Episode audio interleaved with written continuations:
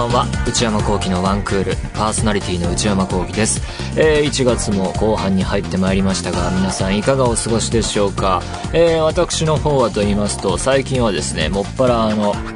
えー、洋服屋さんのセールが結構真っ盛りというかラストセールというような状況ということを受けてそのセールでもう物を買ってるんですけど、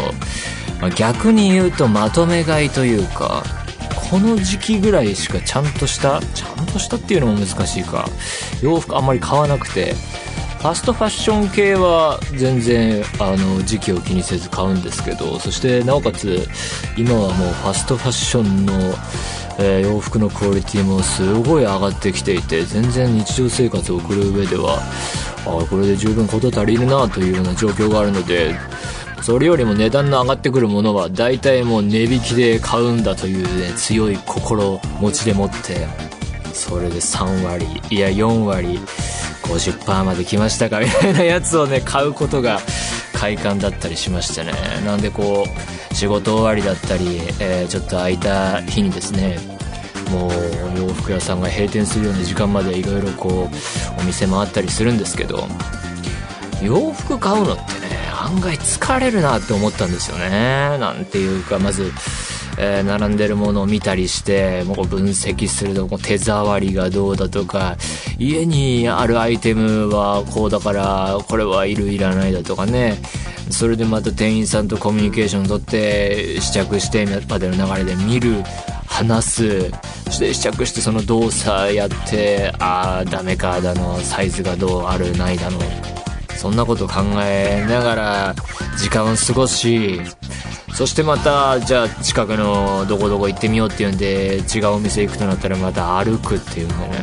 もうなんか、そんなことずっとやってると疲れちゃうっていうかね、あー、大変だなと思いますけどもね。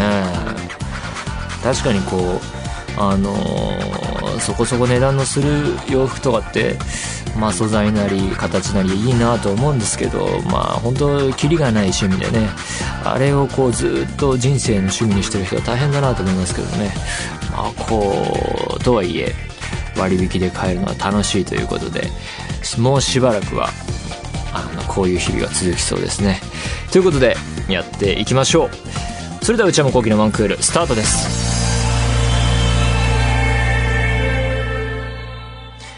内山幸喜のワンクール。続いてはこちらのコーナ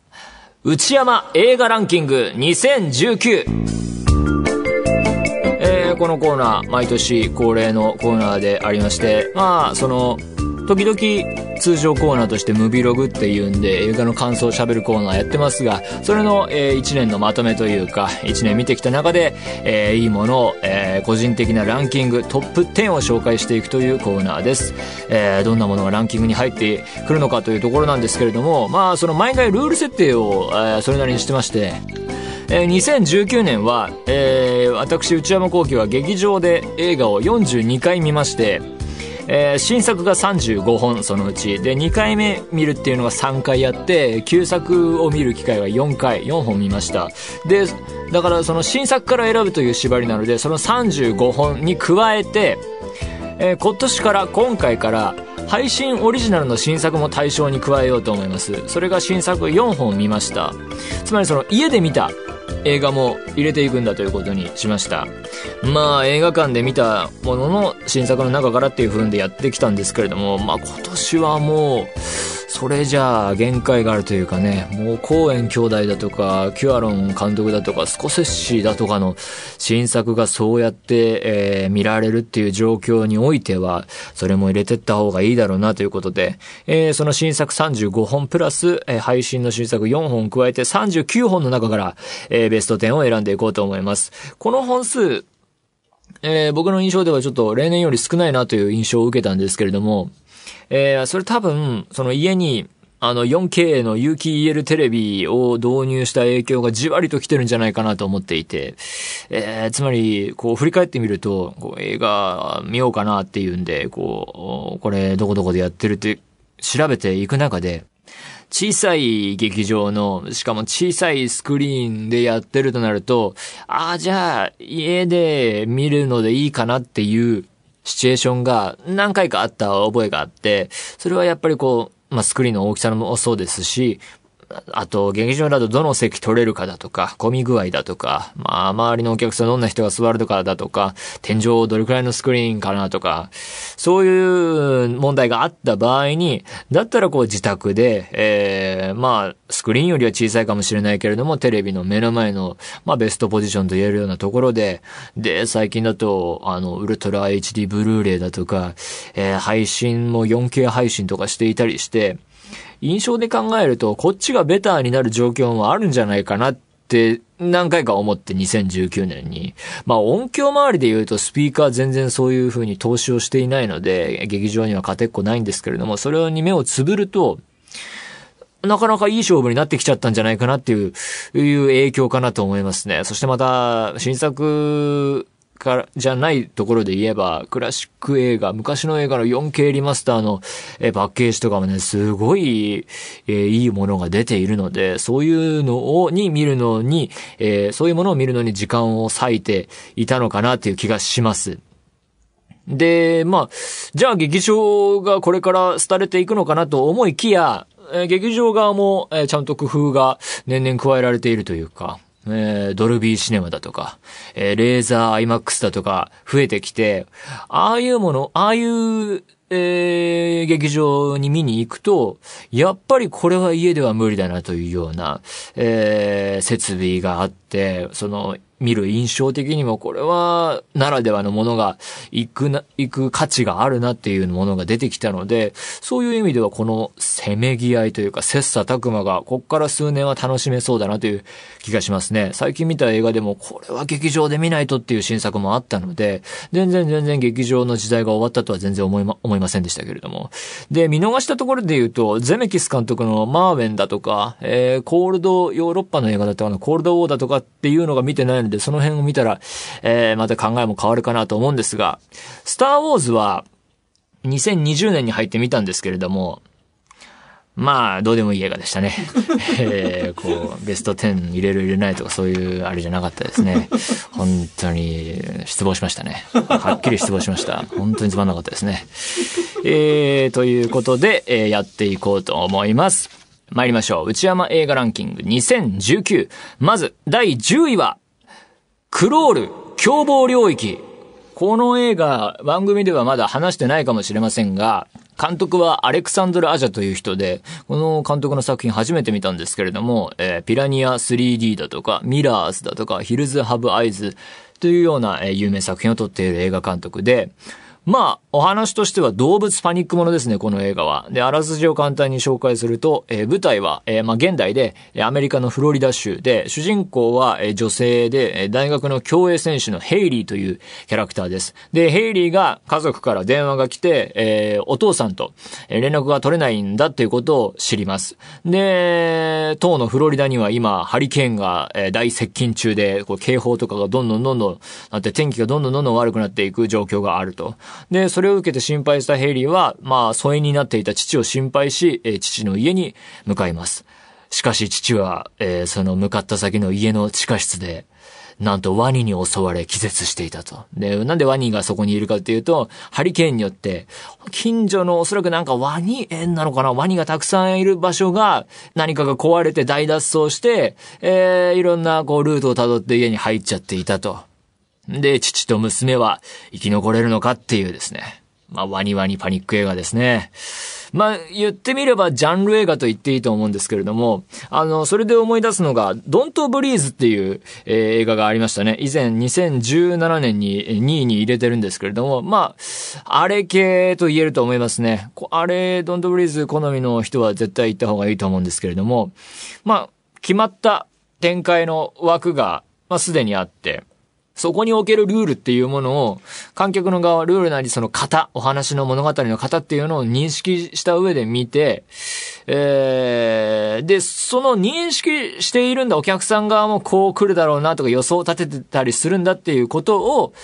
作り手側も、向こう側もそれを認識しているみたいな、そういう構造があると思うんですね。そこがポイントというか、だからある種の駆け引きというか、こっちはこう思うけども、向こう側それをもう、え、逆手に取ってだとか、こういうジャンルだからこう来ると思うでしょっていうところをちょっとまた違う切り口からとか、そういう駆け引きも楽しめる映画なんじゃないかなと思いますね。で、クロールは、の場合は地下室っていう、まあ、限定空間で、だからこう、天井とかも低かったり、こう、いろんな仕切りがあったりして、えー、行けるところがあったり、行けないところがあったり、そこにこう、ワニっていう生き物の特徴も加わって、こういう動き方をするとか、こういう攻撃の方法があるとか、だからそれぞれの条件が組み合わさってってお話が展開していくという、えー、ことですね。そこにこう、ハリケーンっていうのが加わって、まあ、サバイバルできるかどうかっていう、その条件下でキャラクターを動かしていって楽しませてくれる、このまた87分という尺がですね、なかなかやっぱりこういう映画は90分ぐらいで終わってくれると、やっぱりもろもろちょうどいいっていうのを抑えてあってですね、それも素晴らしいかなと思いましたね。とにかく、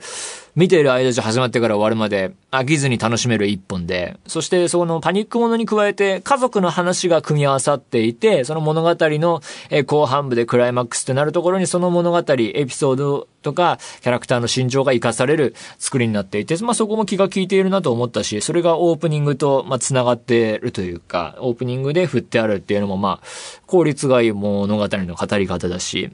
えー、そういう意味でとてもよくできていると思います。ということで、10位はクロール凶暴領域でした。えー、続いて、第9位は、荒野の誓い、えー、監督はスコット・クーパーという人で、この映画も多分、えー、番組では紹介していないかもしれませんね。この監督はブラック・スキャンダルやクレイジー・ハートという映画を前に撮っていて、僕はクレイジー・ハートっていう映画が、えー、昔見て好きだなっていう覚えがあったので、多分それをきっかけにして、えー、今度の荒野の誓いっていうのも見に行こうと思って行きました。で、荒野の誓いっていう映画はもちろん新作映画なんですけれども、こう見ている間中、こう新作映画の気が全くしないというか、クラシック感がすごくてですね、なんかこう昔の名作を見ているかのような風格が漂っていて、まあ西部劇というジャンルだと思うんですけれども、で、見終わると本当に激渋の、えー、いい映画だなと思いましたね。だからもう映画好きには見逃さない方がいいよというか、進めたい一本でしたね。で、物語の構造は、えー、まあ出発地から、えー、みんなで出発していって、えー、馬に乗って移動し、で、途中こう、アクシデントだったり、えー、襲ってくる敵がいたり、えー、仲間の間での仲間割れがあったり、えー、っていうのをなんとか乗り越えて、休息して夜になったからこう、焚き火を焚いて、えー、そこで、まあ寝て、で、また次の日、移動して、えー、なんかアクシデントがあって休息してって、ここの繰り返しで、まあ、それ、そういう話だからしょうがないんですけれども、これの繰り返しなので、まあ、ロードムービー的というか、若干こう、眠くなってくることは確かなんですね。なんだけれども、まあそれがリアルだとも言えるし、作り手側もそれに対する対策というか、あのアクシデントが起きた際などのバトルシーンにおいて、見せ方をいろいろ変えたり、えー、撮り方が結構変わってたりして、そういう意味で工夫を加えているので、それでこう飽きさせないようにっていう気持ちは感じますね。そこが、えー、よくできていたところだかなと思いますね。で、内容としては、こう対立する人々が、こう、任務で渋々だとか、成り行き上一緒になってとかっていうんで、まあ、移動を続けていって、で、危機を乗り越えるために、生きるために、えー、なんか知らないけど、協力していったり、共同で作業することがあったりして、まあ、要は民族や立場の違いを超えてコミュニケーションを深めていって、こう旅の終わりには何が見えるのだろうかというような流れの、えー、内容で、だからこう、言葉にしていくと結構陳腐というか内容に関して言うと、なんだけれども、だからその、美しいことだよねって思うんですけれども、こう映像を駆使し、えー、たフィクションでこう見事に語、そういうことを語っているなと思いました。映像も素晴らしかったですし、撮影監督が、え正信高柳さんという人で、この人は日本出身の、えー、現役バリバリの撮影監督で、他に、あの、スポットライトっていう映画や世界に一つのプレイブックなんかを撮っている、え撮影監督で、あ、この人も、えこの映画に関わっています。で、この荒野の誓いっていう映画はもう今なかなか作られないタイプの映画だと思いますし、工業的にどこまで行ったかっていうのを詳しく調べてないのであれですけれども、まあ、明らかなヒットが期待できるような企画ではないので、そういう意味でも見るべき、注目すべき、えー、よくやってくれたなという感じで一本だと思いますね。えー、映画ファンに、えー、進めるならば、テモシー・シャラメも出ていますよっていうことをね、言いたいですね。えー、まあ、このキャラクターがどうなるかはちょっと見てのお楽しみなんですけれども、そういう楽しみ方もできるかなと思います。えー、ということで、9位は荒野の誓いでした。続いて8位、ブラッククランズマン。監督はスパイク・リーですね。えー、この映画は番組で紹介したので、詳しくはそちらを、えー、聞いてほしいんですけれども、まあ、ブラック・クランズマンは、エンターテインメントと、もう、であり、あって面白く見れる映画でありつつ、プラスその強烈なメッセージを含んでいて、そういうメッセージ性とエンタメ性っていうものを両立している凄さがあるなと見て思いましたし、ラスト、かなり強引な手法を用いてまで、ちょっとエンディングを崩すような形でも伝えたい、ことがあるんだっていうスパイク・リー監督の熱を全編にわたって感じる一本でしたね。えー、とっても面白い映画なので基本的にはまず、えー、本当見る価値のある一本だと思います。ということで第8位はブラック・クランズマンでした。続いて第7位、えー、グリーンブック。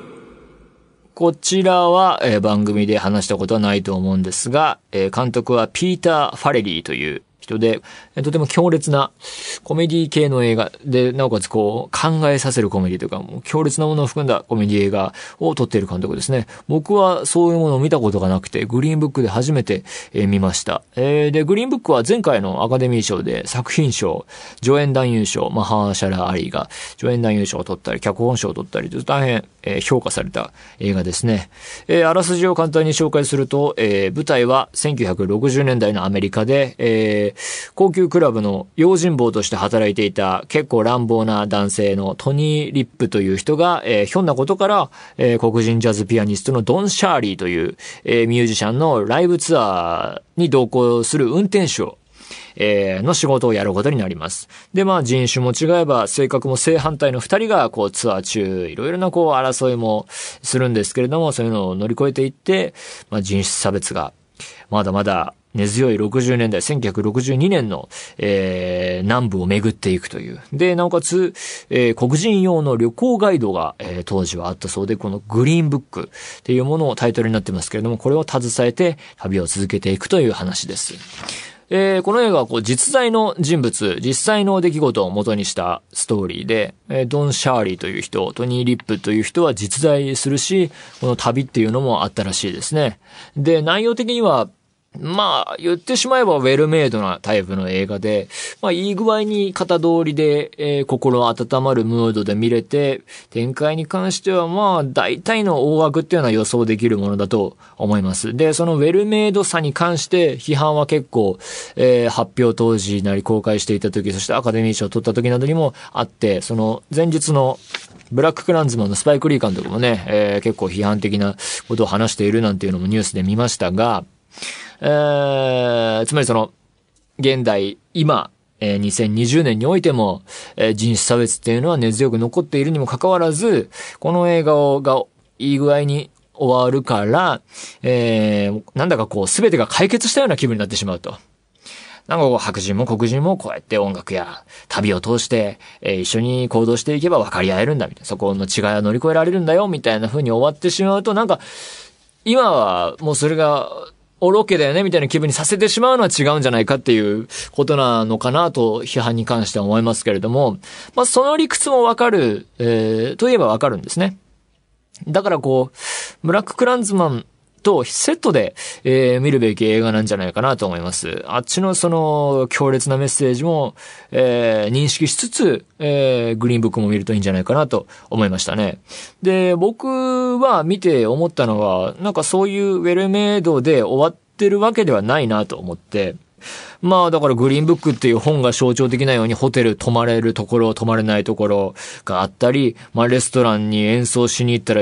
行ったで、こう、お客、その演奏をしに行ったのにお客としては座ってご飯食べられないとか断られてしまうとかって、まあひどい実情、えー、が描かれていくんですね。で、それもちゃんと描いているし、それに加えて、差別する側の、えー、理屈みたいのも透けて見えるように描いていて、つまり、まず、そのレストランの人ならレストランの人で、まあ、働いている私自身に、あなたをこう差別する感情はないんですと。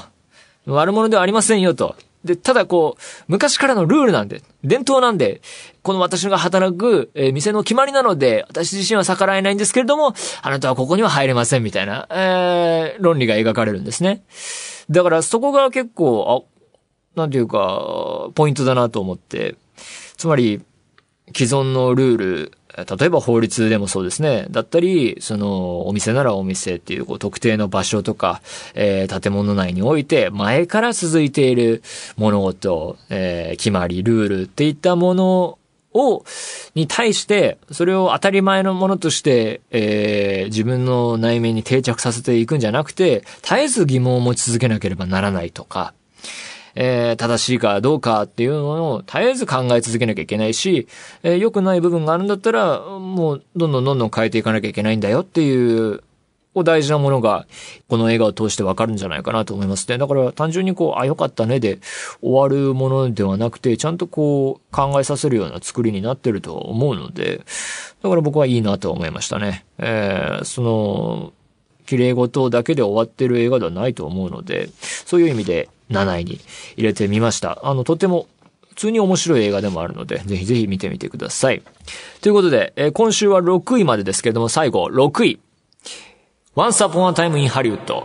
えー、これはもう番組で紹介しましたね。えー、監督はクエンティン・タランティーノ監督で。まあ、ワンハリーなんて略されますけど、この映画はいろんな楽しみ方ができるのがいいところで、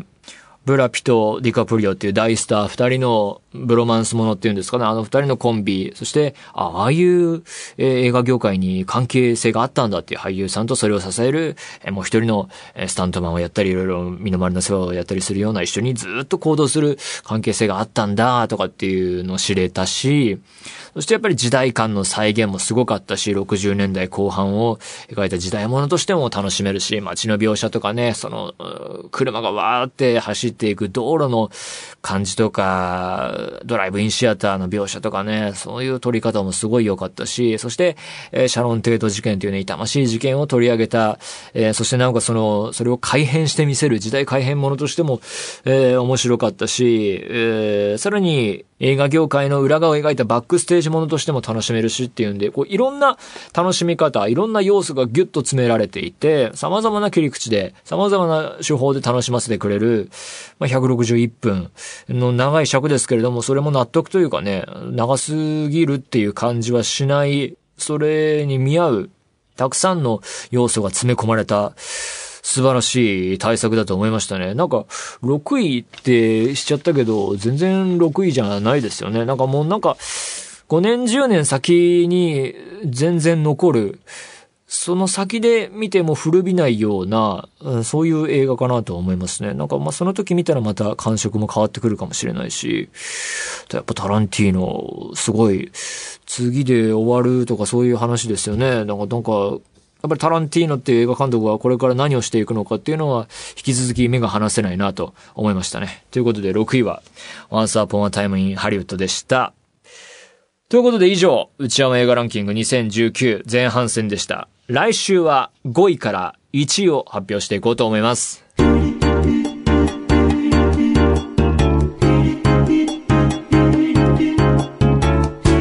内山幸喜のワンクール。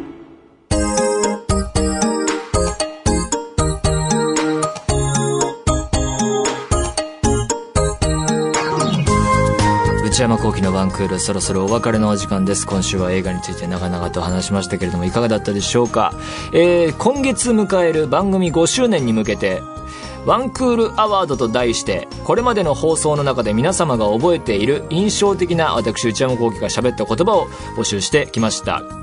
えす、でに募集は締め切っているんですけれども、採用させてもらった方の中から抽選で100名にワンクール特製ステッカーをプレゼントしますとお伝えしているところでございますが、毎回ステッカーの制作状況っていうのをね、聞いてるんですけれども、え今週は特に変化はない。何もやってないっていうことでしたね。えー、ただ、あの、先週分を収録後にですね、その途中のこういう感じですっていうのだい、なんか大体のやつを見せてもらって、そのなんか1枚のシートにいろいろあったんですもうリアルな、えー、絵がね。あの、で、いろいろ文句は言いましたね。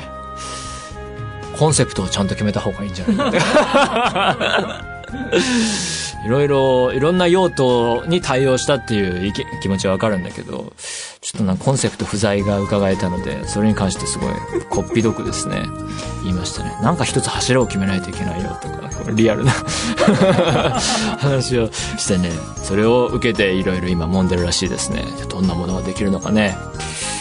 趣味なのかどうかわかりませんが、そんな感じで今、みんな頑張っています。お待ちください。えー、そして番組では引き続き皆様からのメールをお待ちしています。すべてのメールはこちらのアドレスでお願いいたします。one.joqr.net one.joqr.net 番組公式ツイッターアカウントは、アットマーク、one アンダーバー joqr です。こちらもぜひチェックしてみてください。えー、この番組は、ポッドキャストと YouTube でも配信中です。ポッドキャストは、 Podcast QR。YouTube は、文化放送エクステンドの公式チャンネルで配信です。更新は火曜日のお昼予定です。それではまた来週、さようなら。